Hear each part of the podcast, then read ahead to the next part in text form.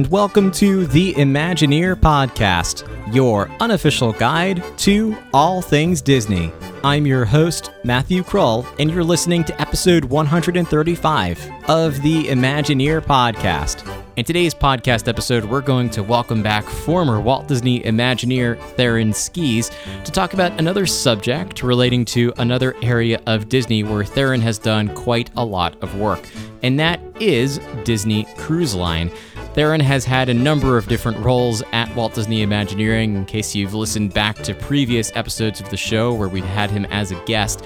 And one of those roles was the Portfolio Creative Executive for Disney Cruise Line, a role where he had oversight of the existing fleet of ships, the Disney Magic, Disney Wonder, Disney Dream, and Disney Fantasy. And he also had the oversight of the work that was done on Disney Cruise Line's newest ship, the Disney Wish, which is setting sail this summer of 2022. So, in this podcast episode, I chat with Theron about his work on Disney Cruise Line and more specifically the efforts in helping to design the Disney Wish and some things that you can look forward to when you set sail with Disney Wish this summer or any other time you set sail with Disney Cruise Line. We talk a little bit about some of the attractions and dining experiences, entertainments, staterooms, and so much more. Before we kick off this episode, as always, I want to give a special thanks to our sponsor and partner, WDW Magazine. You can learn more about WDW Magazine by clicking on the link in the show notes below or heading to ImagineerPodcast.com. We've got a link there, or just go to WDWMagazine.com where you can read articles about Walt Disney World, and those include articles written by yours truly. I write an Imagineering column for this magazine. At the end of the episode, we'll come back and I'll tell you a little bit more about how you can connect with the Imagineer podcast on all your favorite social media channels and how you can help to inspire and create the future of this show. So, grab some headphones, pull up your favorite armchair, and enjoy this episode of the Imagineer podcast.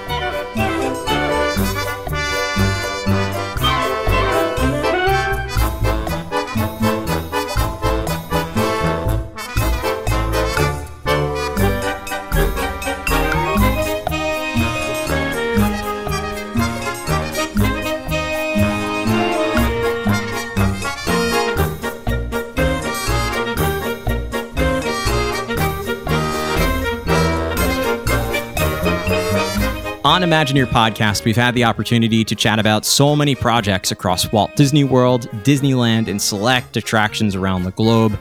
But one property we have yet to discuss, but we'll rectify today, is Disney Cruise Line. Since 1995, Disney Cruise Line has been the premier cruise line for families, Disney fans, and cruisers of all ages, combining world class Disney service, entertainment, dining, amenities, and of course, Imagineering design to transport guests to ports of call around the globe. Today, Disney Cruise Line's fleet consists of four ships the Disney Wonder, Disney Magic, Disney Dream, and Disney Fantasy, with the fifth ship, Disney Wish, setting sail this summer on its inaugural cruise.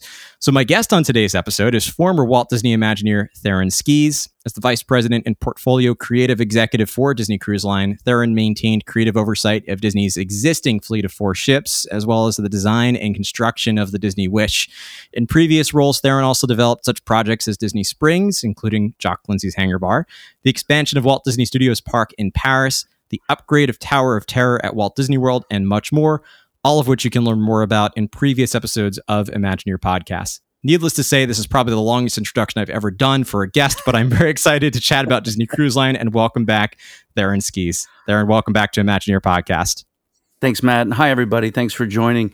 I've been really looking forward to this because um, I'm a huge cruise fan, and the opportunity to work on Disney Cruise Line was a kind of a once in a lifetime dream to be able to do that. So I'm I'm really excited for this.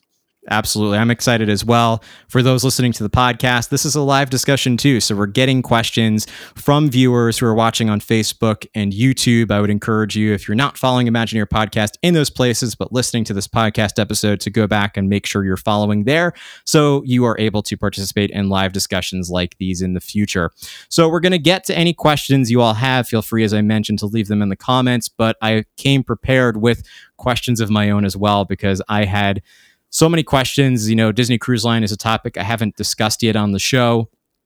and there's so much to uncover. So I want to start just by discussing Disney Cruise Line as a whole. How does, in your experience, Theron, Disney think about the cruise experience relative to both other cruise offerings that are out there and also relative to other Disney park experiences? Well, I think you nailed it on the head actually in your question is that other cruise lines don't have the advantage of hotels and theme parks and a really deep portfolio of intellectual property and storylines to play with. They also don't have, many of them, a very rich history of entertaining guests and the, the type of brand that builds that equity with families, the feeling of safety and trust. So I think, in a sense, it, it made perfect sense for Disney to move into the cruise industry uh, because it the, the, the brand just kind of begged for it. Um, what is I find very fascinating about a cruise vacation that's very different than a vacation a vacation to one of our uh, one of Disney's parks is that typically when you're going say I live in Orlando so typically in Walt Disney World a family would come in and they're booking I don't know a week maybe 2 weeks worth of time and I know you've done this before, Matt, as well. You're, you know, you're getting your fast passes, your dining reservations, and you're you're here and they're there, and you're Epcot and the studios and Magic Kingdom. And as fun as it is, it can be exhausting because you're, it's so big. You're trying to do so much. And what I've heard back from guests uh, when I worked on the cruise line, uh, Disney cruise guests, is it, it is so relaxing to be immersed in the brand for a substantial amount of time right we used, i used to always tell my team nobody goes to space mountain and stays there for seven days right? right? but we have there are plenty of cruises that are seven day cruises and and uh, you're you immerse yourself in that brand for that period of time and uh, it's a really different experience that's a that's a great way to to think about it, and we're gonna, of course, get more specific about the ways that Disney thinks about the cruise experience, and uh, and some of the projects that you worked on specifically within Disney Cruise Line. And we should probably start by discussing your role. And I like to frame the conversation in that way. You have a title that I have asked other Imagineers about. Yours is a double title, though, so it's a little different, which is why I do want to start here and also get some of your thoughts about this. So, your your role, your title for Disney Cruise Line was the Vice President and Portfolio Creative Executive for Disney Cruise Line. In a nutshell, what does that mean? what was your role? Um, what does a vice president or portfolio creative executive of Disney Cruise Line do? That's a great question what's interesting is if you were to look at the look at my business card it didn't say vice president. It just said creative portfolio executive. Um, and what i find interesting is with that is that worked really good in the disney bubble. But when you're working with vendors and you hand that to them they say portfolio can you tell me about these stocks? Because, you know, uh, should I go to bonds or should I stay with securities? And I'm like, no, no, no, no, no. Portfolio is, you know, and you end up explaining yourself. So, um, now that I'm I'm no longer with Disney, I run my own business. Um, you can see that you needed to put the the term vice president in front of that because it uh, others begin to understand that a lot easier. So, right. I, I started the role in 2016. I had literally just come off of Disney Springs and um, was really honored to be able to take that kind of a role. And a portfolio executive in Imagineering terms was literally you think about it as as Walt Disney World as a portfolio. You think of um, uh, Euro Disneyland, right? Disneyland Paris as a portfolio. You think of Asia as a portfolio, et cetera. So um, the way that Imagineering set it up was that there was a senior executive, uh, creative individual who was uh, kind of oversaw that was the key partner with the operational leaders and then of course there was so if i was uh, creative there was also a delivery senior executive. And in a sense we were kind of like that little two-headed monster there.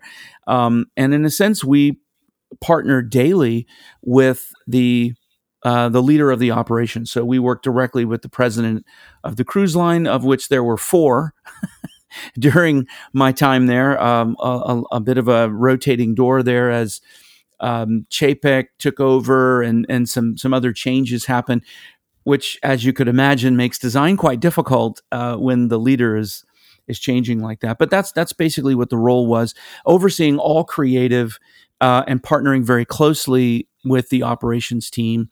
So at the time, there were the existing fleet of four ships. Um, we were initially going to be designing two new ships. So it was on the same type of schedule as the Dream and the Fantasy. And then sometime after I started, I think it was within the first year, um, it was surprise. Uh, we're going to do three ships. So uh, the, the the the interesting thing about ship design is you you do the the the design of the all the decks and all of the different rooms, if you will. It's called a GA, a general arrangement. You do that once, and then that lasts for all three ships. And then you have to make some very specific decisions about a lot of the public areas that are the same for all three ships. So um, not only were was I in, in, charge of the existing fleet, that was anything new that was done, and every year we had a ship in dry dock. Uh, the three new ships, uh, Castaway Cay, but we also and and I I don't know too many people who could say this in their career, so I really have fun saying it. Disney purchased another island destination. Uh, in that time. So we got to master plan and and dream about what that would be uh, as well in the Bahamas.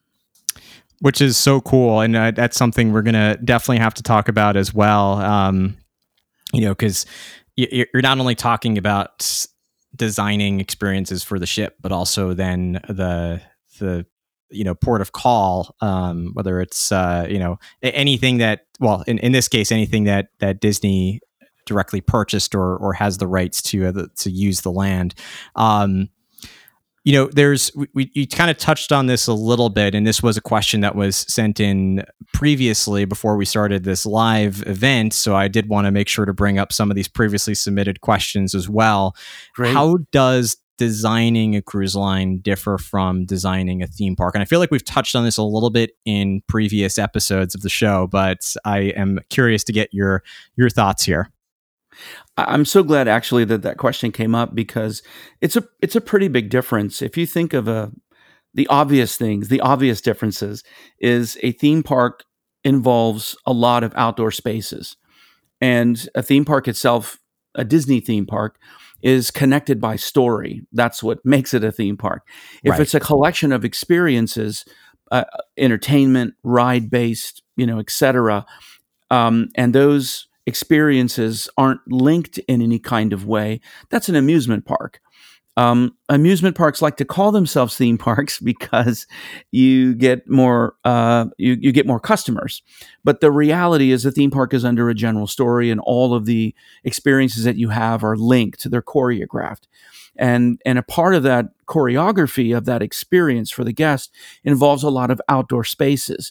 And what's really fun about that medium of storytelling is you have some very very large large spaces to play with and and you can tell some really great stories without kind of any hindrances right? It's huge. The exact opposite is true on the ship. Um, it is all about interior spaces. And um, even though there are some spectacular interior spaces and you know you have multiple decks that are open like uh, the disney atrium and things it's primarily interior spaces.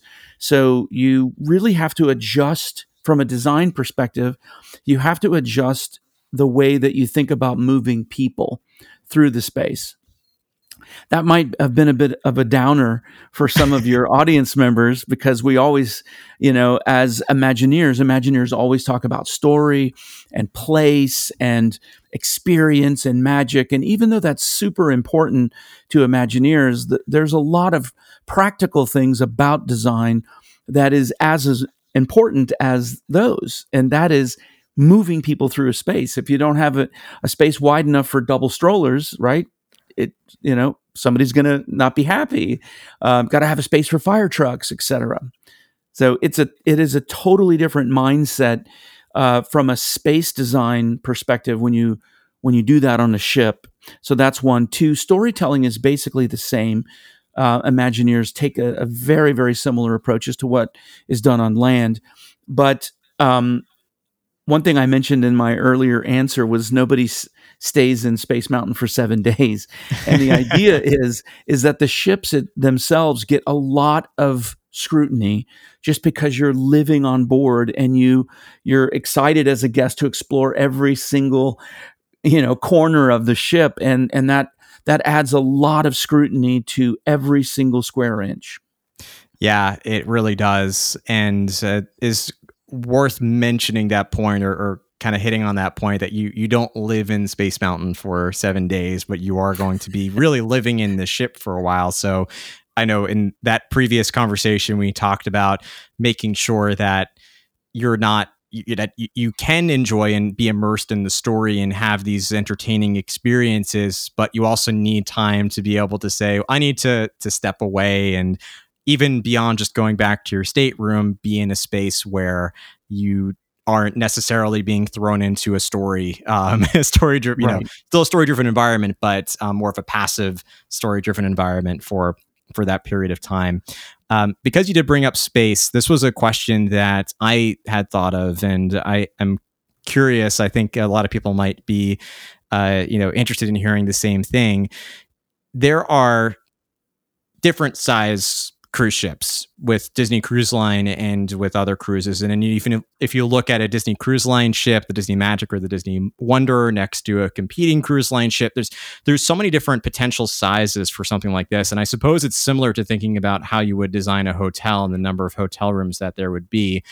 Do you, in terms of the approach to designing a cruise ship, do you start with okay, this is the size of the ship that we're working with and here's what we can pack into this space or do you flip that model and start with all the experiences that you and amenities and and number of staterooms that you want in the cruise ship and then build the size of the ship around those experiences? That's a great question. I think one thing that's so unique about disney cruise line and anyone that's cruised on other vessels with other cruise lines and you're in a port somewhere in the world in a Disney cruise line, the ship shows up. I mean, it's it's completely different than any other ship. It really is.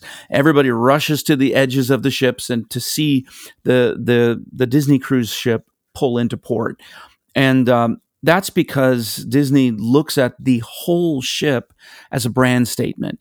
Um, it's it's meant to evoke the sort of golden age of of ocean travel, right? That's why it's designed the way that it is. That big, um, you know, bow that sticks out front, that's it's very kind of pointy, and the back that's really roundy, you know, that very specific design is only about design. Um, the reason you see other ships that have a blunt nose and a blunt, you know, stern is because you can squeeze much more square footage into that right? That's why they look like refrigerators floating on the water, is because they, they are maximizing the space.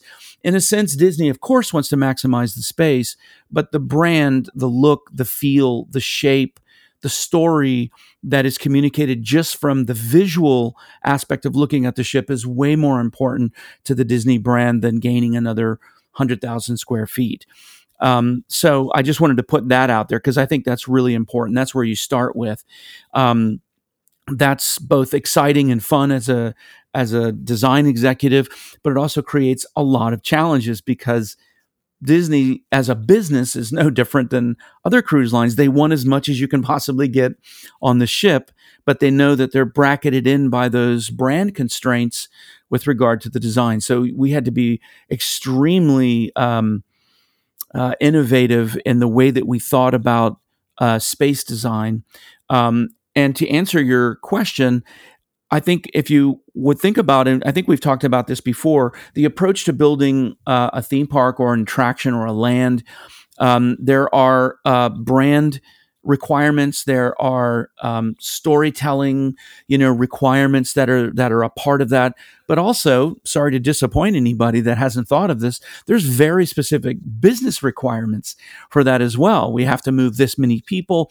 We need a restaurant to handle this many people. We need you know retail etc it's a business at the end of the day and it's no different with the with the ship. Um, there's a very specific amount of passengers that need to be carried and that dictates um, all of the other spaces uh, on the ship and it's um, if you don't mind, I'll just, uh, at the risk of talking too much.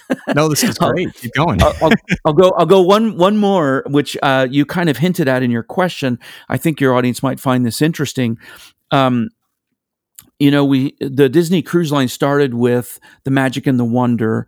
Uh, those are quite a bit smaller ships. Um, I'm going to sure get the capacities wrong. It's been so many, uh, quite a few years now. Um, I think those are a little more than 2,000. Then you move into, uh, no, I'm sorry, uh, 4,000. Then you move into uh, fantasy and dream. That's like 6,000. Um, um, no, I think I'm getting that wrong. We'll, we'll look me. up the data after and plug it For, into the, me. the yeah. the, the, the, two um, classic ships, as they're called, have a quite a bit. I think it's around 2,000, quite a bit smaller capacity. Dream and Fantasy up the capacity by quite a few tons, and I believe are into the 4,000 range, and um, uh, north of three, and and all of the new ships will be in that range as well. They're around 4,000, I believe. And what's interesting is the feedback that you get from a lot of guests is that they, some guests don't like to sail on the dream and the fantasy because they think it's too big. And they like the intimacy of the smaller vessels. Um, which I find very fascinating because most of the industry was all about bigger, you know, Oasis of the Seas, 6,000 plus people. And so uh, it's an interesting trend uh, for sure. Yeah, it definitely is. There's a few things to extract from this, and I want to go back to the point about the it just slipped the top of my head. So I'm going to go to another point. because I'm going to pivot. Jason, there was two things I wanted to go with, and I totally forgot one of the one of the questions I was going with.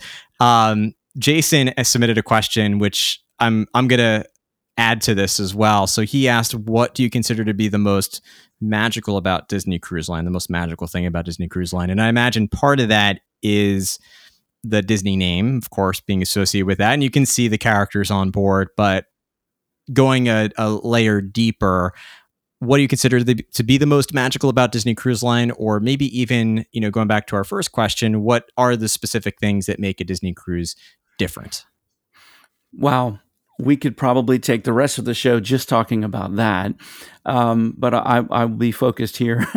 I think Disney Cruise Line is really caters very, very well to Disney fans. And and uh, I mean, it caters to everybody, um, even adults without children sail on Disney Cruise Line because it's a really great experience. The food is very, very good. The entertainment, very, very good. The uh, retail, the service is second to none in the industry. The service, and and I know I benchmarked every single cruise line, um, eight different sailings in every single region of the world before we started design on the Wish, just to understand what was out there. So the experience is is fantastic. But when you think about fans, Disney fans, people who really love the brand, when you're in a theme park, a land based experience, you're literally going from place to place to, as I mentioned before. The pace is very different. Not that it's bad, it's just very different. Um, the service you get because of that, because you're not in a place for very long, the service is, is good. It's, you know, should be, it's Disney service, but it's not like you get on the ship.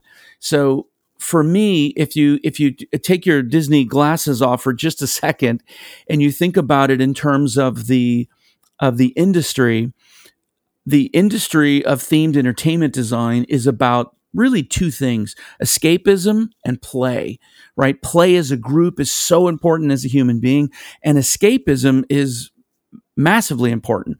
You know, uh, the world and our individual lives is often place that we need to escape from to get a break from. When you do that in the parks, it's you get the escapism, you get the play, you get the fun, you get the fantasy, but there's a pace to it. You don't have that on the cruise line. And instead, you get this more fully immersive, completely encompassing all Disney all the time kind of experience. And that doesn't mean Donald Duck dancing in your face. It doesn't mean that. It means all of the, great things that you love about Disney is like on steroids. It's magnified. The service is amazing. You build really great relationships with all of the crew members on board. You get so much more intimate time with experiences on board with characters with your family with a group. So it's it's kind of like escapism in play but really maximized to the best possible level. That's a great way of putting it. And uh, you you should be a salesperson for Disney Cruise Line in addition to doing the Imagineering because you sold me on that for sure.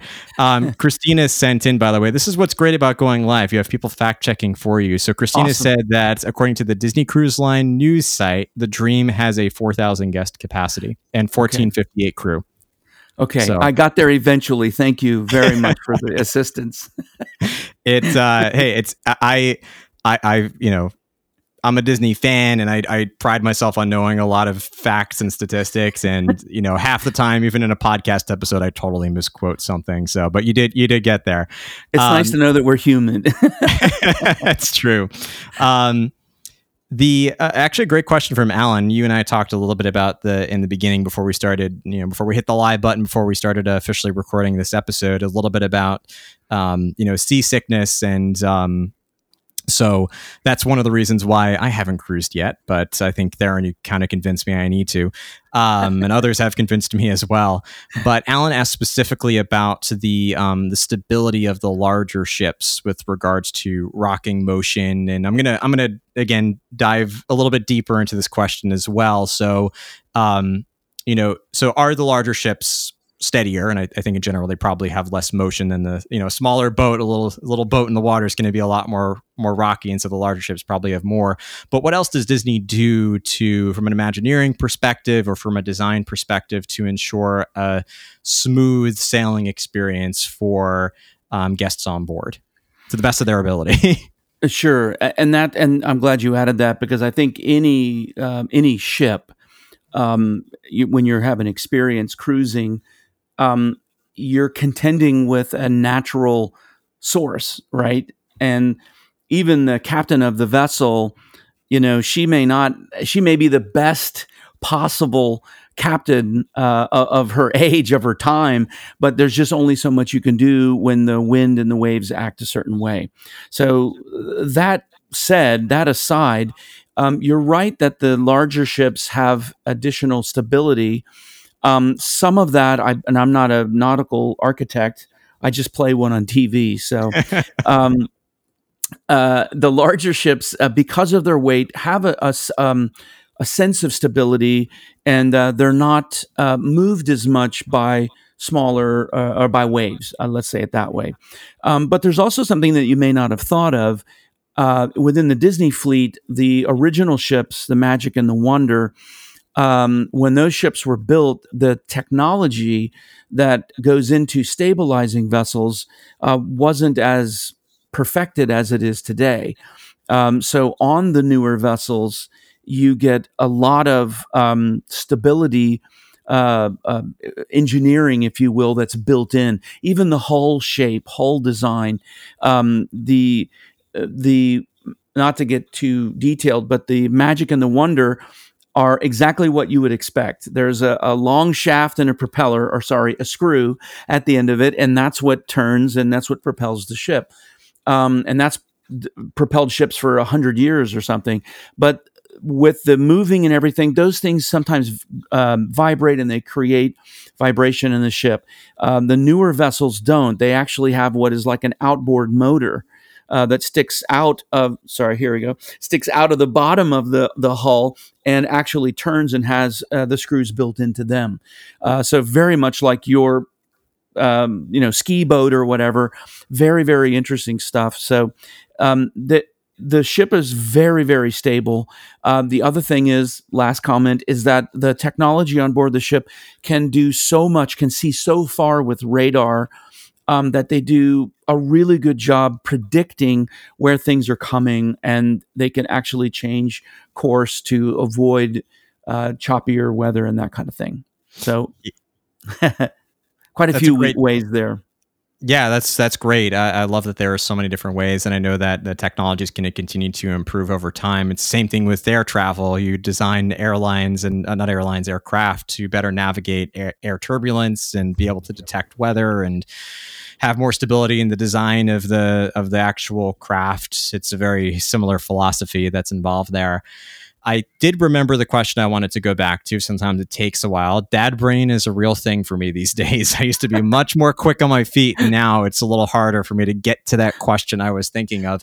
So, the I think it came up from the idea of magic. You know, there's all these great names of the ships, and they're so simple and they're so profound. The Disney Magic, Disney Wonder, Disney Fantasy, Disney Dream, and now Disney Wish how does the Imagineering team work through the process of deciding on a name and does it it's almost like writing a title of a book. Like do you start with the title of the book or do you write the book and then decide what the title is? So how do you you know what stage in the process do you decide okay this is the disney wish well i i know that the if you think of disney cruise line being around for over 20 years the history of naming the vessels and creating the styling and the brand kind of look of the vessels, as we talked about, um, to make it uniquely Disney, you would want to name them alongside all of the, the the brand identity that you would imagine with Disney.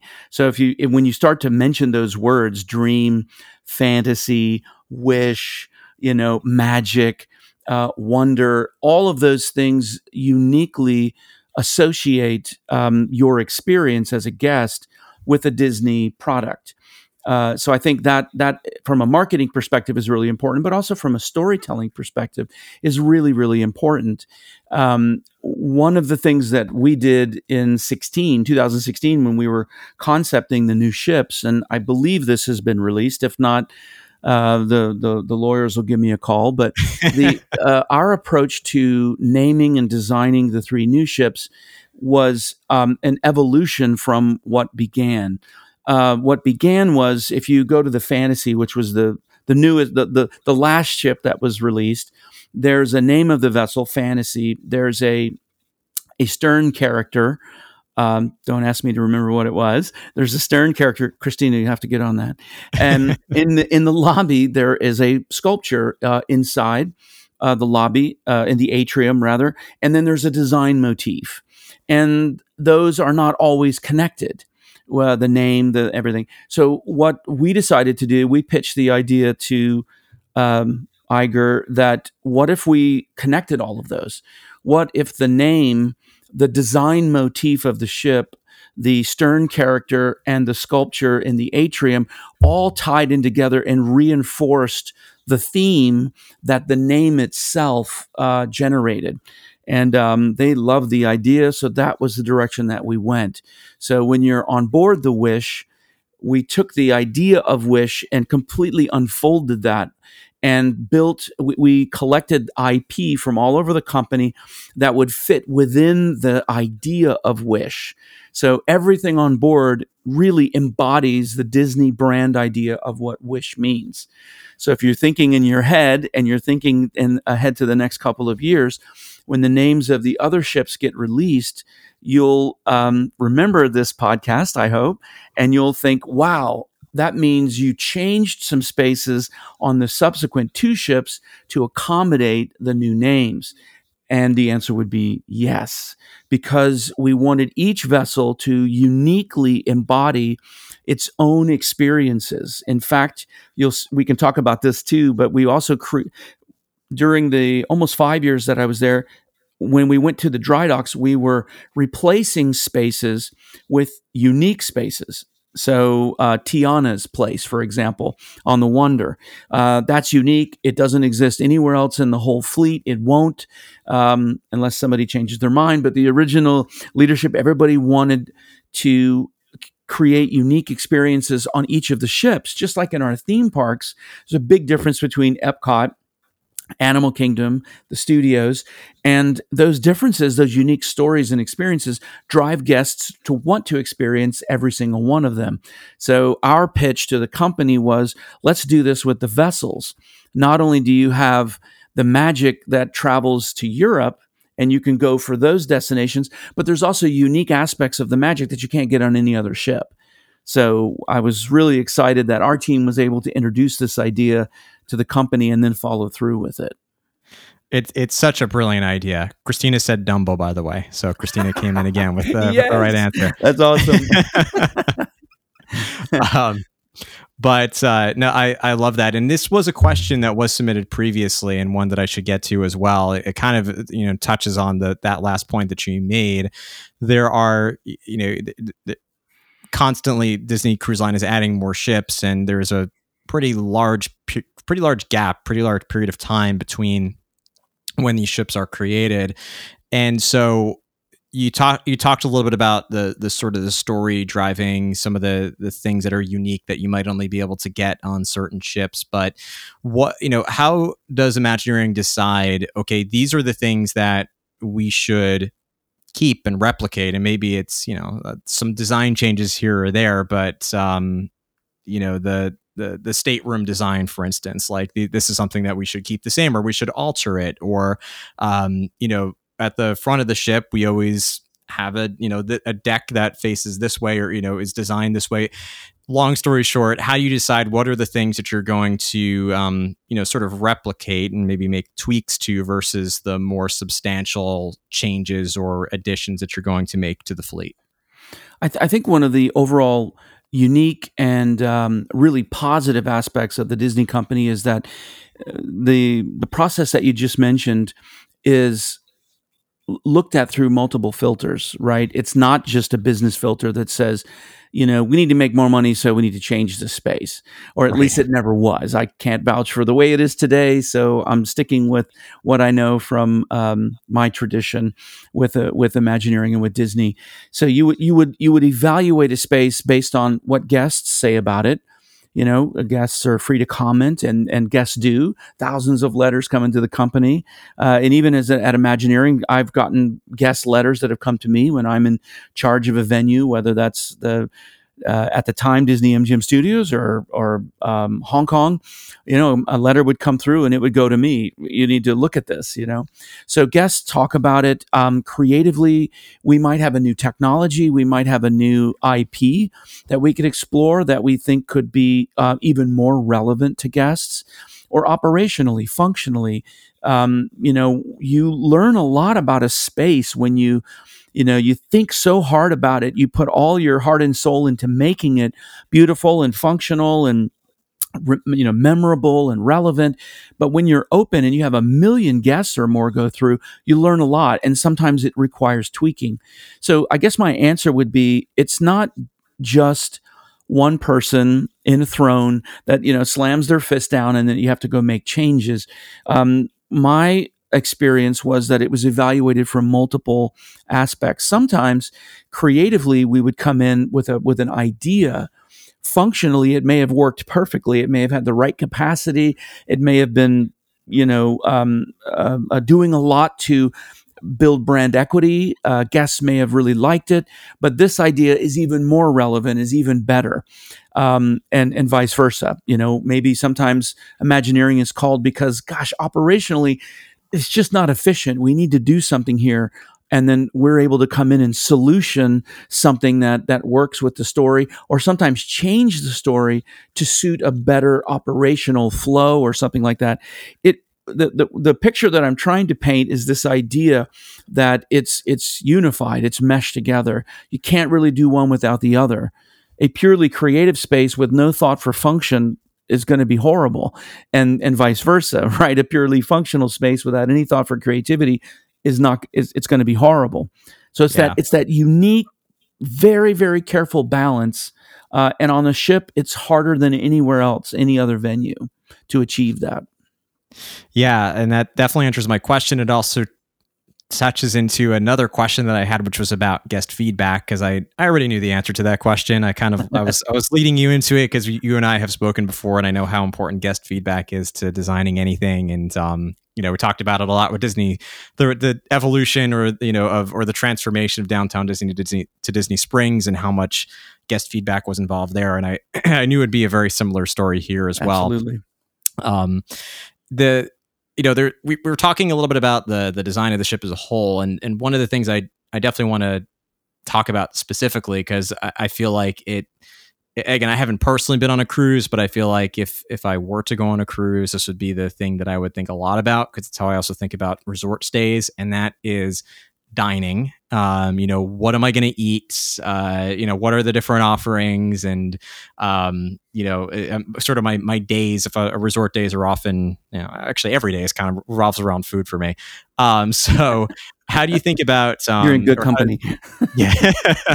How does imagineering let's partner with um, the culinary team on on thinking about dining both the you know the spaces that are that are going to be involved as well as the specific um, culinary offerings at those locations because i feel like this is true for theme parks and disney cruise line and disney resorts in general there has been this this I feel increased partnership between Imagineering and the culinary team. If you just look at even um, you know, Star Wars Galaxy's Edge, or if you look yeah. at Pandora, the world of Avatar, or if you look at, you know, Star Wars Galactic Star Cruiser, which is now a, technically like a resort that has this really interesting and unique dining with out of this world, um, you know, food and drink and beverage options, uh, right. snack options.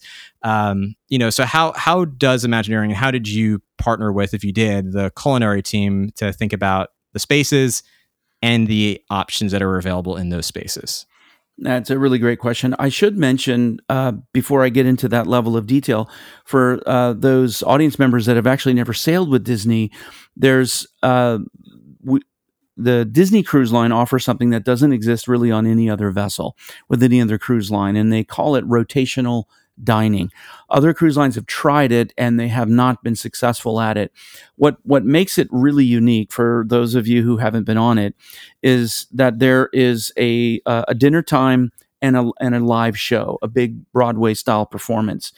And uh, Disney put it together as those were sort of the two big events of the night and it's in two different time slots. There's an earlier uh, dining time, which I believe is around like 5:45, something like that.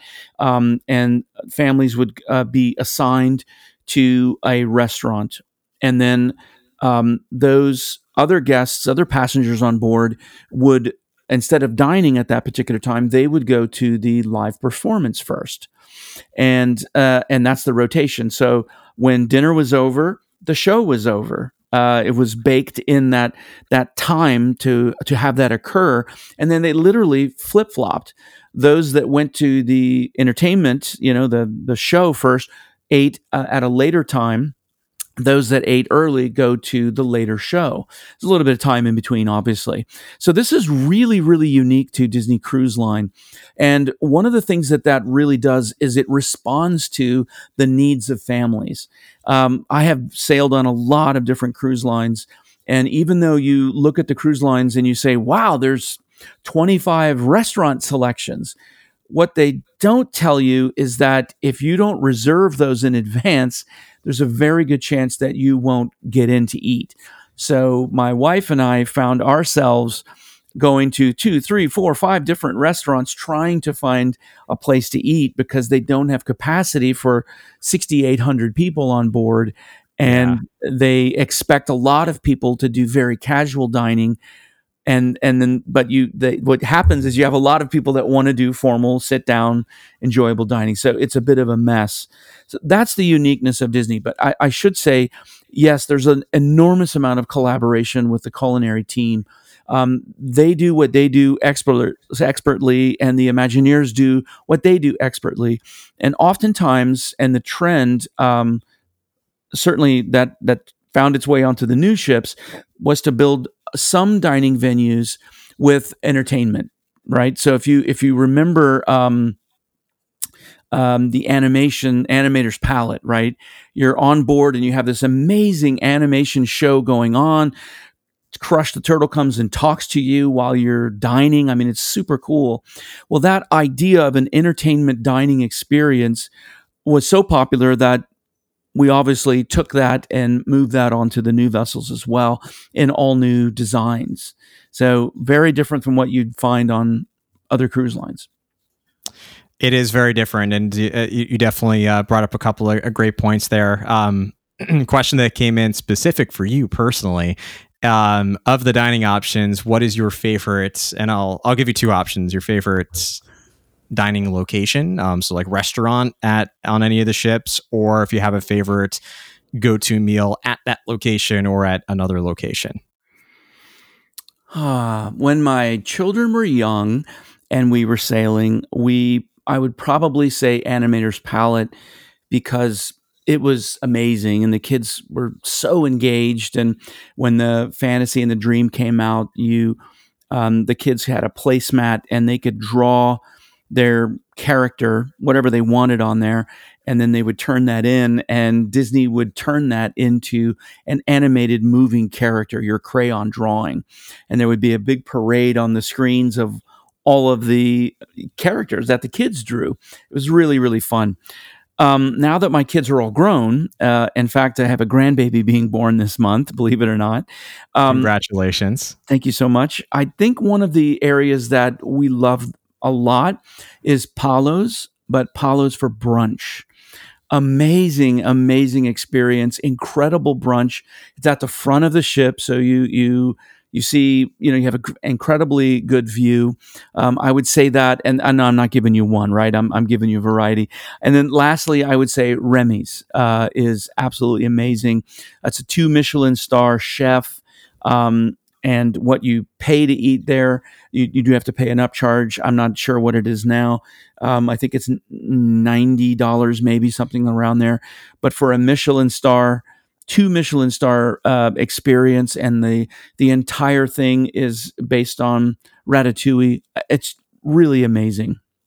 I feel like that would be my favorite place as well because I love Ratatouille and I'm willing yeah. to pay extra for really good food. So I'm I'd, I'd be all in for that experience.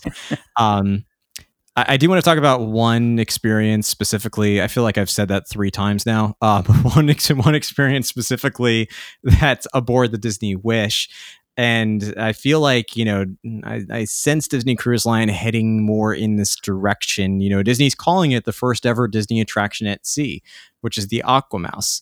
Um, so, you know, how does your how did your team think about taking previous experiences on Disney Cruise Line and now delivering, you know, what's considered to be the first ever Disney attraction at sea?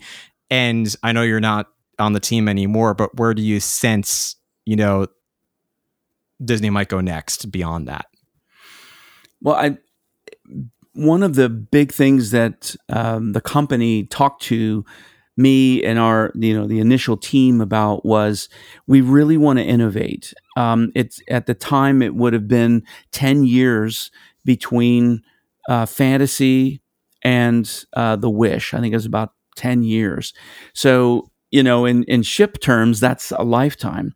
So yeah. we we were our kind of mandate was how do we really move our own needle? How do we really innovate versus the existing fleet? How do we take the unique aspects of of a Disney experience at sea, which is unique than other ships. The way guests move on board a Disney ship is very different than the way that they move on other ships. Um, and how do we innovate versus the industry. There was a lot of things going on in the industry, personal assistance, lots of technology, um, you know, opening doors with your smartphone, a lot of that kind of stuff were going on. So we had a pretty big gauntlet that was laid in front of us to to really um, find that innovation. That that's kind of a Disney heritage, right? And uh, certainly, that was true with the um, classic ships. It was certainly true with the Disney and the fantasy, uh, with the Dream and the Fantasy. It will absolutely be that way with the Wish and the uh, consecutive sister ships.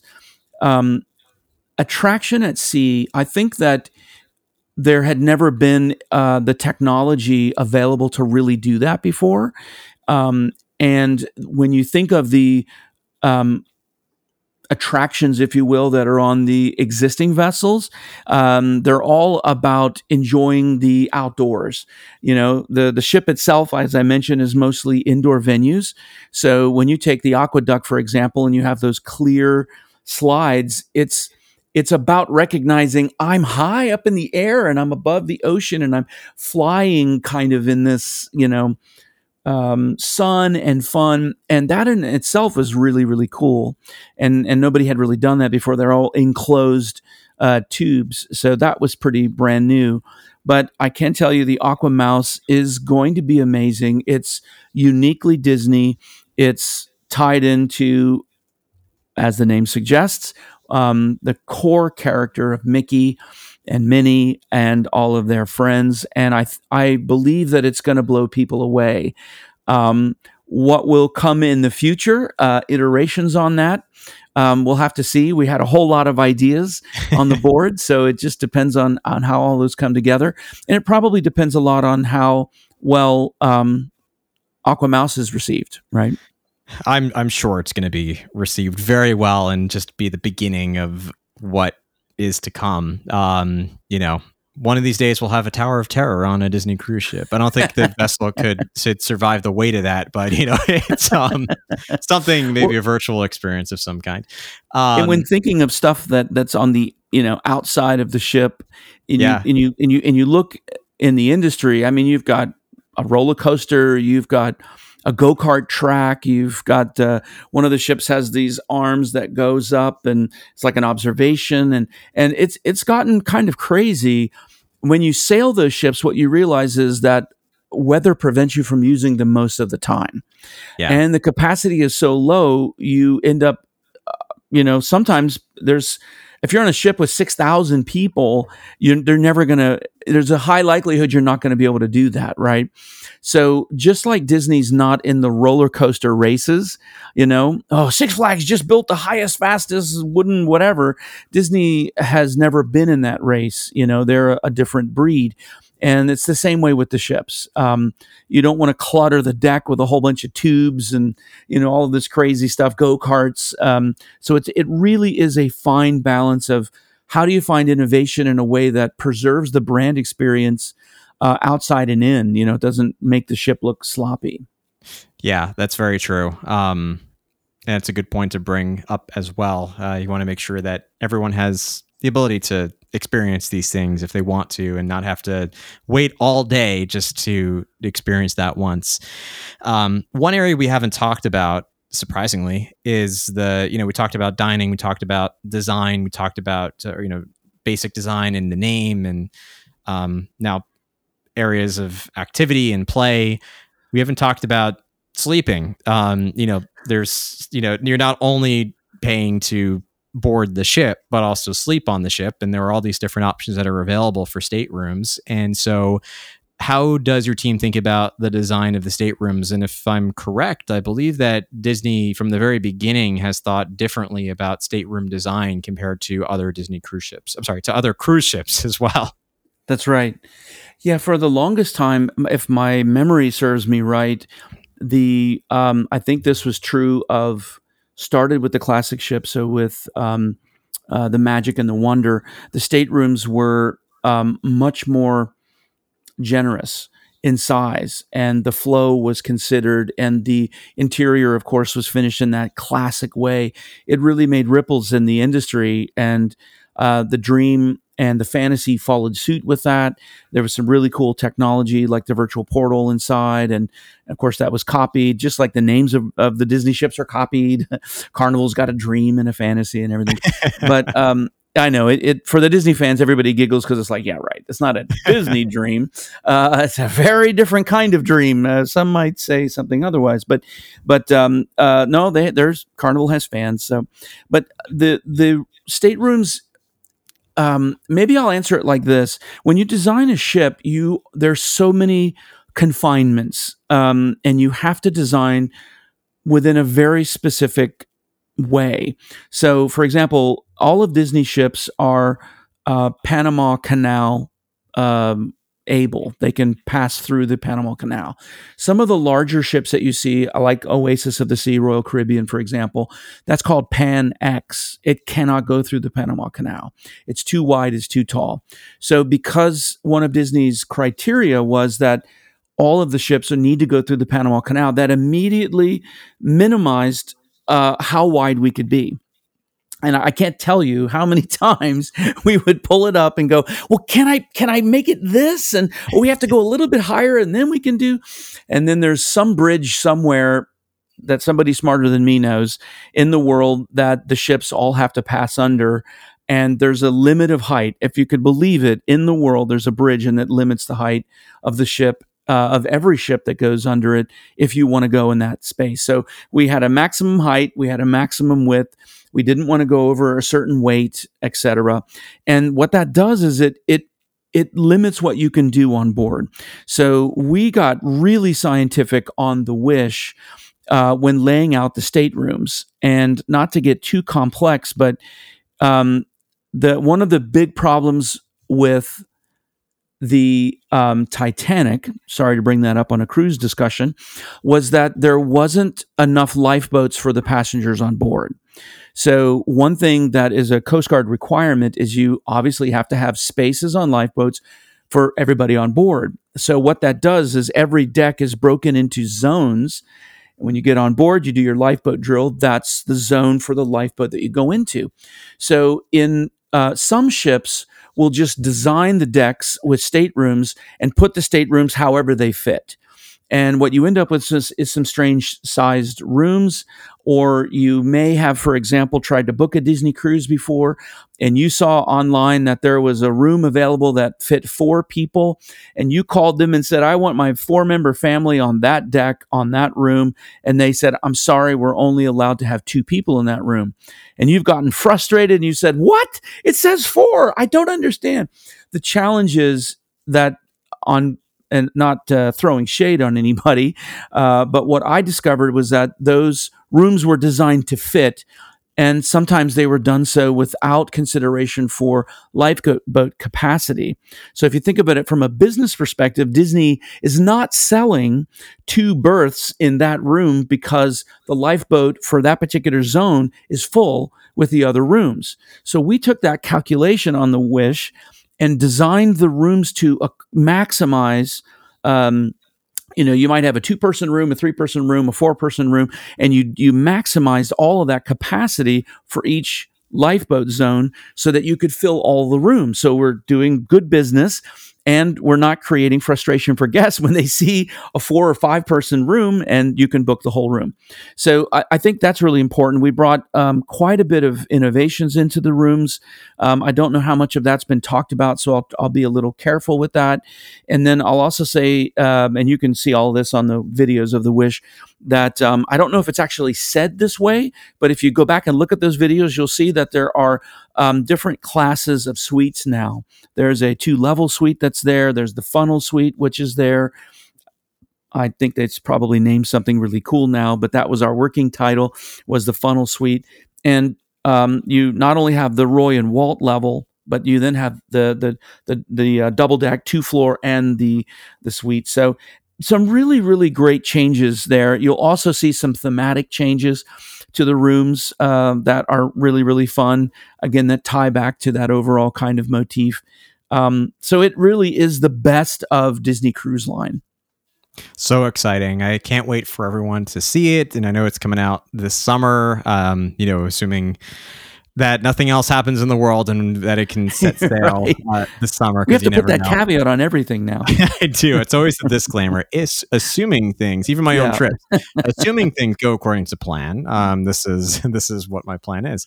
Um, speaking of plans, I have a, a couple of wrap up questions. So first up, um, personally, what are you most excited for people to see with the Disney Wish? Um, I ha- there's an can talk about. yeah, no, I was just thinking. I don't think I don't know that I can talk about this because I don't think it's been announced. But there's um, where we put the the the the children's space, the the place for the kids, is. Um, I, I just think it's so smart. It's so connected to where the adults are going to be. The access to this kid space and the way that we did that, I think I think moms and dads are really going to be really super excited about this. Um, what what uh, the innovation that we created with the pools. Um, uh, I have the sketch in my file here of the first time I sketched it. Uh, those of you that may have cruised uh, before, especially with Disney, because there's so many kids, you know that if there is a little one has an accident in the pool, um, they have to drain the entire pool and clean it, and sometimes that takes up to four hours. So you end up with with, but that's the main pool, and there's only one. Um, if you're an adult, you can go to the adult uh, space and you can, you know, kind of laze around in the pool there. But if you're a family, you've just lost access to the pool. So when you look at the videos and everything that have been posted online by Disney about the Wish, you'll see multiple pools that are now at different levels and on different decks. And we designed that very specifically for that purpose right? There's there's kids and somebody's going to have an accident because that's the way you know kids are. But now you're closing down only one of maybe say five pools. So you still get the interactive fun of playing in the water. There's just in, innovations like that that that I just think people are going to really love. Um, the way that we explored uh, IP on the ship I think is super special. I really do believe that uh, the new dining that's on the ship is going to blow people away. Um, yeah, I, I, I have to say I'm pretty excited. I, it's hard to nail down one or two. that that's a lot of things, uh, but I mean, it, it's hard to to, spec- to to just narrow it down to one thing. I know, but that's a great list of things to look forward to. And uh, last question is a personal question. So, if you well, the other one was too, but um, where where is your favorite cruise? Um, you know either port or destination what's your your perfect itinerary for a disney cruise well I, my family and i really enjoyed the baltic cruise um, uh, that's probably one of my favorite places in the world is when you're in um, denmark and sweden and finland and and at the time we were in st petersburg russia and um, we actually, this was quite a few years ago, took a flight from St. Petersburg into Moscow and got to see Moscow and the subways and all this stuff. There's just, uh, I just love that part of the world. And it was especially magical uh, being with Disney. Every night is themed to the location. So you ended up with Russian dolls or Estonian um, uh, old town, uh, you know, uh, Vikings. And it was just really you know how Disney is, right? They just did it right. All the entertainment was that way. They had special entertainers from the region that would come on board. I think it was a seven day cruise. So you'd get regional entertainment from that area that uh, kind of matched all the stories and legends of Sweden or Finland. And uh, uh, it was super fun. That was my favorite. That's great. I I'll have to add that to my list at some point in the future. you know, when I decide to finally take that the Disney cruise, um, and finally take a cruise, period, um, then I'll have to I'll have to add that to my list at some point as well. Definitely. Um, but Theron, thanks for chatting with me as always. It's always so much fun. I wasn't sure exactly how how long we could talk about the Disney Cruise Line, but I'm realizing I think we probably could have talked even more about it with all the questions that I had. So always appreciate you coming onto the show. And why don't you let, for those who are watching live or who are listening, why don't you let them know where they can go to find you, follow you, you know, interact with you online or anything else you want to plug? Absolutely. Um, well, I, I run my own company now. It's called the Designers Creative Studio. Um, you can find me on YouTube and LinkedIn and uh, Facebook group called uh, the Imagineering Insider.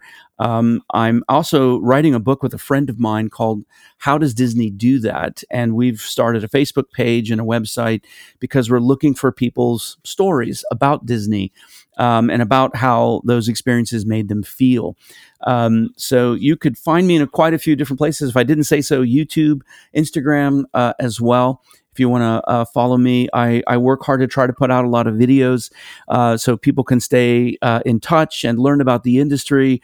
And um, unfortunately, my client list has gotten so uh, big and busy. I haven't been able to release too many videos recently, but but uh, but you can find me in all those places. And that's just why I bring you onto the show. So you're forced to sit down and, and create content of some kind. If they're imagining your podcast, at least. Yeah, people can't see it, but I actually have a shackle on. You know, Matt did that to me. I can't leave until the podcast is over. Well, we're gonna wrap it up now. Uh, so there, thanks everyone who's watching live for uh, for watching live and bearing with the tech issues that I had at the start because we're trying a new system, new platforms, and I'm a one man show, so it's really bound. Something's bound to go wrong one way or another. Um, and Theron, thank you so much for uh, for joining as well. It's always a pleasure. My pleasure.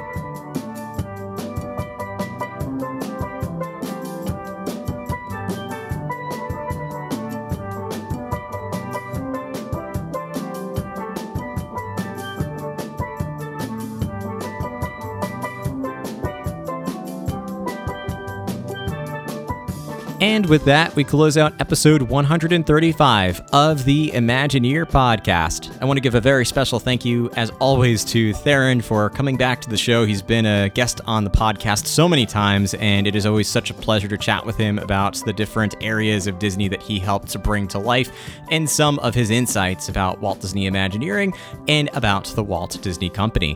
I, of course, want to turn this conversation over to you and hear about your Disney Cruise Line experience experience? Have you sailed with Disney Cruise Line before? And are you planning to take a trip aboard the Disney Wish? And if so, let me know when. You can send me your answers and feedback as always in many different ways. You can reach out on social media, including Facebook, Instagram, TikTok, and LinkedIn at Imagineer Podcast. You can also reach out on Twitter at Imagineer News. And of course, you can join our Facebook group, The Imagination, also called the Imagineer Podcast Disney Fan Community, a place where you can chat not just with me, but also with other members of our listener community about this subject and all subjects relating to all things Disney. If you don't already subscribe to the show, make sure to hit that subscribe or follow button, whether you're listening on Apple Podcasts, Spotify, Stitcher, Podbean, Google Podcasts, iHeartMedia, Amazon Music, or any other podcast app so that you're the first to know when new podcast episodes become available. And if you would like a new way, to engage with Imagineer podcast. I have received feedback over the last few years, time and time again, that you want YouTube. And while I in the past have struggled to find a way to really make this a reasonable way for me to add content um, within a reasonable schedule and make sure that you get the video content that you want, I have decided to just go ahead with it and do my best, as I always do, with creating that content and bringing it to life for you. So I, I would definitely encourage you to head to our YouTube channel, which is just Imagineer Podcast on YouTube or youtube.com slash Imagineer Podcast. I've got a link in the show notes for you as well.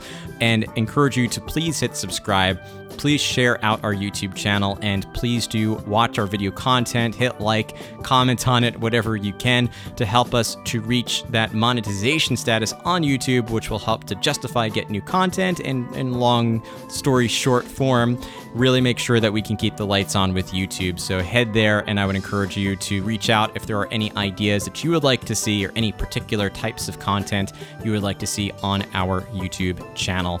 I would also encourage you, if you are looking to take your love of Imagineer podcast to the next level and help support the show at the same time, to join our Patreon group, which is over at patreon.com slash Imagineer podcast got a link for you in the show notes there as well. I've got all the links for you in the show notes. And that's a way that you can support the show and get extra perks and rewards and content, things like bonus podcast episodes, early access to every podcast episode, private Facebook community, weekly watch parties, and so much more. These terms and conditions are subject to change depending on when you're listening to the show, but I would encourage you to see what's currently available again by heading to patreon.com slash Imagineer podcast and when you are ready to book your next trip to Walt Disney World, Disneyland, Aulani, Adventures by Disney, or of course, Disney Cruise Line, I would encourage you to check out our travel partner, Magical Park Vacations, and you can learn more about them by heading to magicalparkvacations.com. And I've got a link again for you in the show notes below. And you can also work with their sister company, WDW Park Planners, at wdwparkplanners.com to get an extra level concierge level service in helping to plan out your itinerary for your next Disney vacation. I've personally used WDW Park Planners. They make my life so much easier when it comes to planning a Disney vacation. They alleviate so much stress when it comes to thinking about making sure I'm up at a certain time to book dining reservations and trying to plan out my day and coordinate activity with family members. They really can help to ease a lot of that to do on your to do lists and uh, make sure that you get the very best experience on your next Disney vacation. So, again, head to magicalparkvacations.com and wdwparkplanners.com to learn more. Last but not least, I would like to encourage you, as I always do, to go after your hopes, your dreams, your goals, whatever they might be, to make those dreams a reality. And remember, as always, that inspiring quote from Horizons If you can dream it, you can do it. Thank you so much for listening to the show, and we'll see you again in a future episode of the Imagineer Podcast.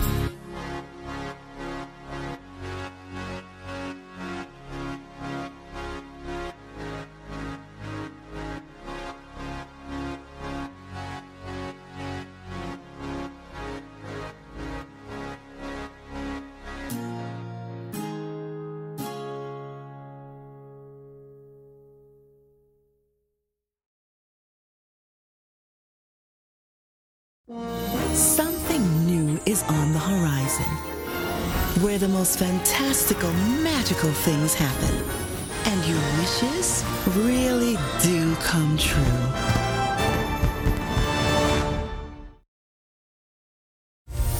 When you're at Walt Disney World Resort for the world's most magical celebration, every moment is amazing, the joy is never ending, and the memories last a lifetime.